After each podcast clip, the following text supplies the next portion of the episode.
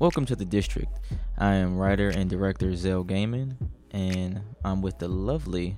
Akia McKnight, writer and producer. You are now inside the district.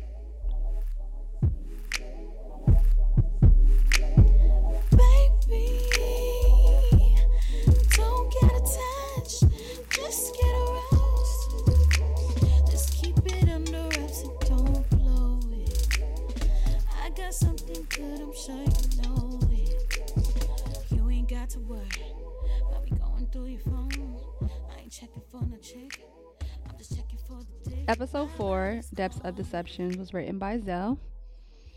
Um, a lot was happening in this episode. It's a lot of plot twists. It's a lot of um heavy information happening in this episode. Um, my first question is, how did you get into the space of what an international prison looked like? Because it sounded so real and like it just sounded very authentic. So I want to know how were you able to get into that headspace to write about that? Um, Google.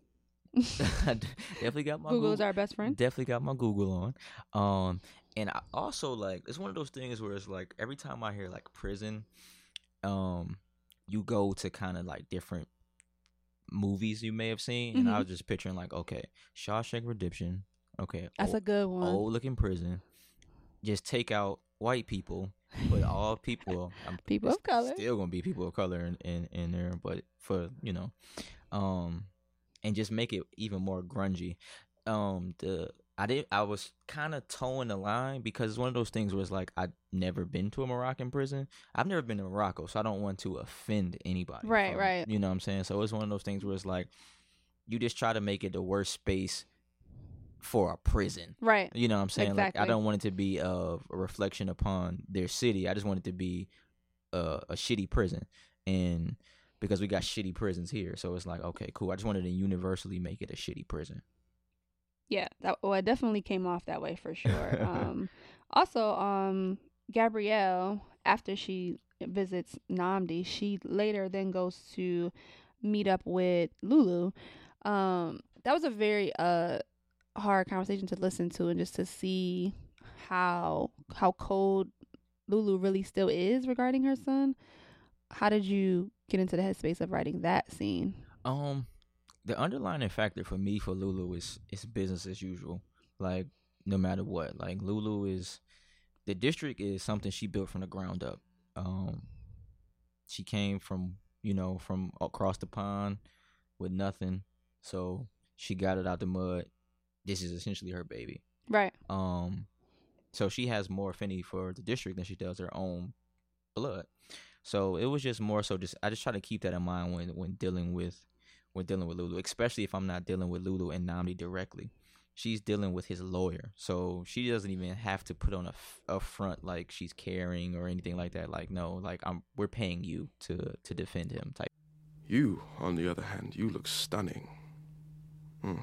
Brunello Cucinelli blouse, Alison Olivia jeans, and a Christian Louboutin short boot all wrapped in Chanel number 5 perfume. You're good. I do okay. You never turn off the charm, do you? No.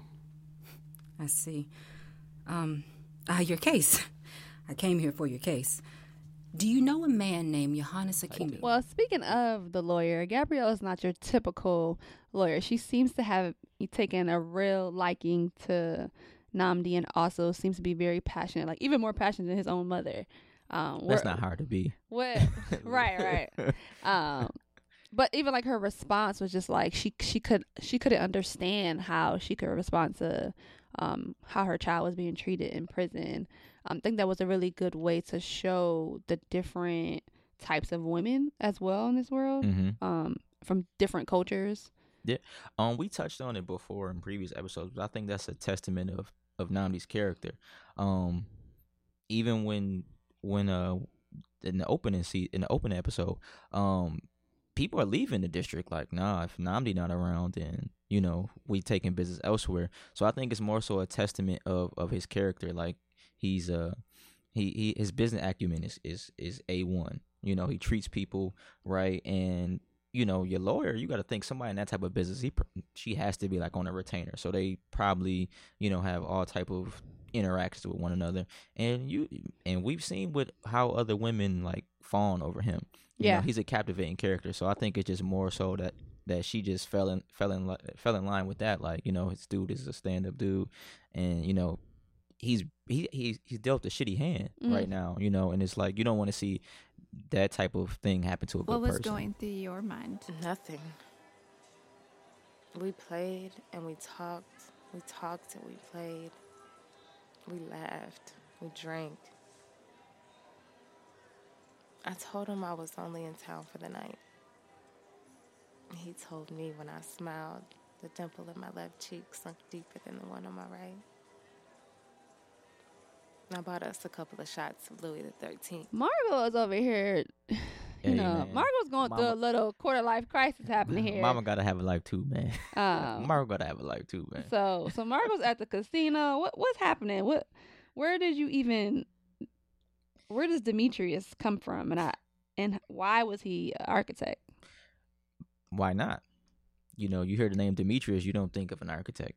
No, exactly. So why not make him an architect? Um, uh, I would, I would, maybe I'm just speaking for myself, but um, I'm pretty sure I'm speaking for the complete writers' room. Is we want to put people of color in positions in places that we don't normally get to be in other, you know, uh, in other spaces. So why not have a, a a black guy named Demetrius? That's that's an architect.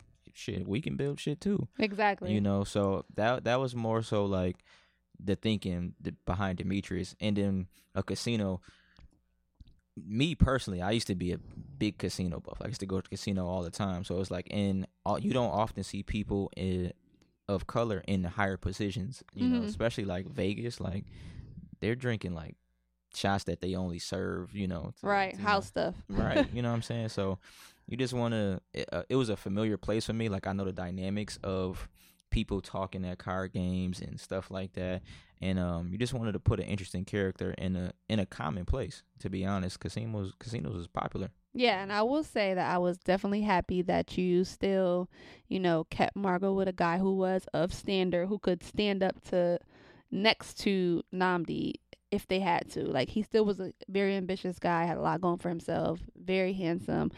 I'm glad that you know you you ain't let her you know take it down Oh, a notch. yeah, yeah but i think that's also like uh i think that's just like a metaphor for the district like it's supposed to be the deep underworld but we dealing with a lot of affluent people Yes. affluent people of color. You know what I'm saying? So it's like you got this affluent escort service by a, a black woman of color. You know what I'm saying? Like you got she's meeting a guy in a casino who is an architect of color. right. You know what I'm saying? It's one of those things where it's like, and even even the people who are like creeps, like you gonna find out some of them even got some type of backbone.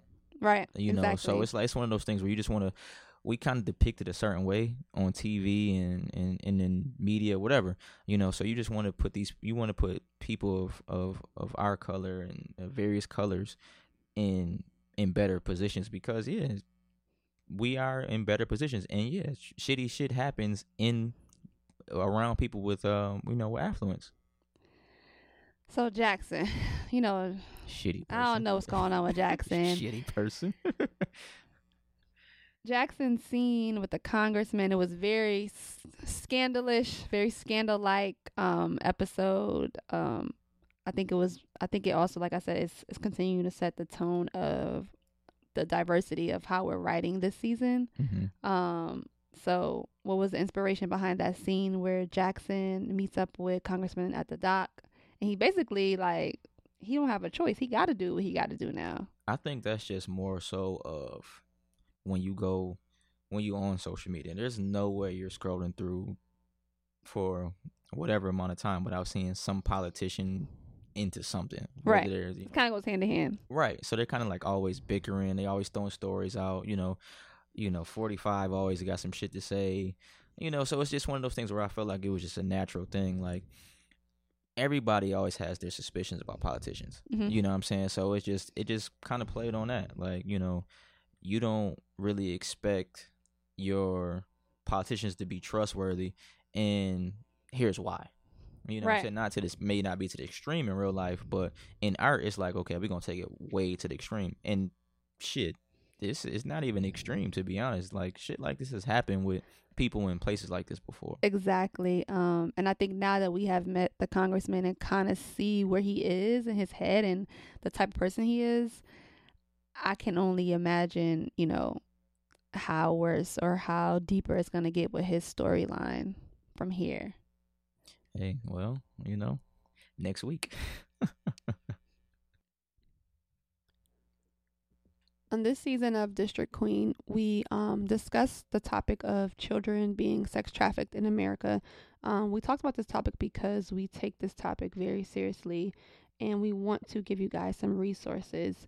If you need any help or you know anyone that needs help that may be involved in a sex trafficking situation, you can call 1 888 373 7888. You can also text help or info to 233 733 24 hours a day, seven days a week.